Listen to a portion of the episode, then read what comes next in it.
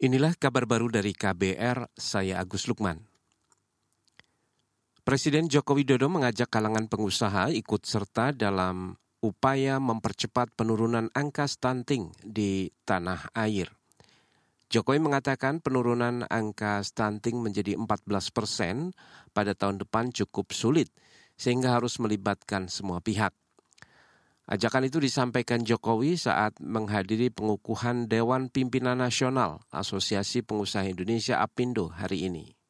Di 2015 angka kita memang sangat tinggi sekali. Saat itu 37 persen anak-anak kita pada posisi mengalami stunting. 37 persen. Tahun akhir tahun 2022 yang lalu sudah turun menjadi 22 persen target kita nanti di 2024 sudah menjadi 14 persen. Tapi itu saya lihat di lapangan bukan hal yang mudah. Presiden Joko Widodo optimistis dengan bantuan dana penurunan stunting dari pengusaha akan mempermudah realisasi target penurunan stunting di tahun depan.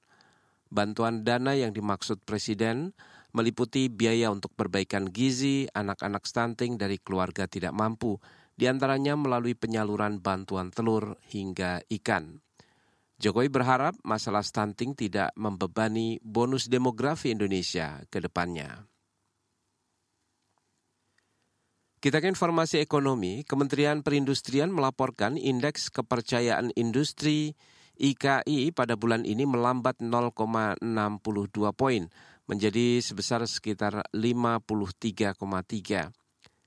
Juru bicara Kementerian Perindustrian Febri Henry Antoni Arif mengatakan penurunan skor IKI bulan ini disebabkan oleh tujuh subsektor yang mengalami kontraksi atau pelemahan hampir 17 persen indeks yang juga cukup tinggi. Jadi meskipun subsektor yang kontraksi pada bulan Juli ini banyak dibandingkan dengan lebih banyak dibandingkan dengan subsektor yang mengalami kontraksi pada IKI bulan Juni 2023. Kalau sekarang ini tujuh subsektor yang kontraksi pada bulan Juni 2023 dua subsektor yang mengalami kontraksi, namun indeksnya tidak turun tajam itu disebabkan karena subsektor yang meng, yang yang besar-besar itu justru pada bulan Juli ini sangat ekspansif Juru bicara Kementerian Perindustrian Febri Henry Antoni Arif merinci tujuh subsektor yang mengalami ekspansi di antaranya subsektor pakaian jadi, logam dasar, dan gabus.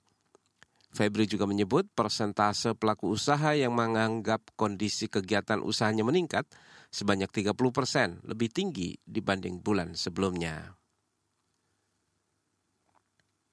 Kita ke Papua, saudara pemerintah Provinsi Papua Barat berkomitmen merealisasikan dana otonomi khusus yang lebih baik, lebih tepat waktu dan tepat sasaran.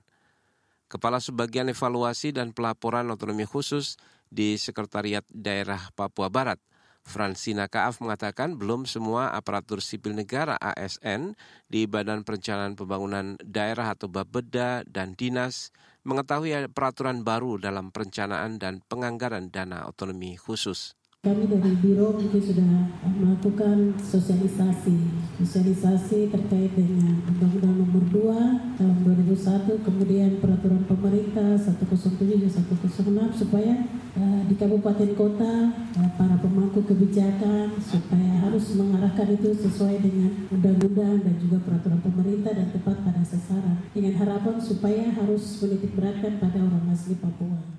Itu tadi perwakilan Sekretariat Daerah Provinsi Papua Barat, Fransina Kaaf. Sebelumnya, Saudara Wahana Visi Indonesia WFI memperkenalkan program Bantuan Pembangunan Internasional Amerika atau USAID kolaborasi ke publik. Program ini bertujuan untuk mempercepat peningkatan kesejahteraan masyarakat terutama orang asli Papua melalui optimalisasi pengelolaan dana otonomi khusus – Program ini akan diperluas ke tiga provinsi yang baru dimekarkan di Papua. Inilah kabar baru dari KBR, saya Agus Lukman.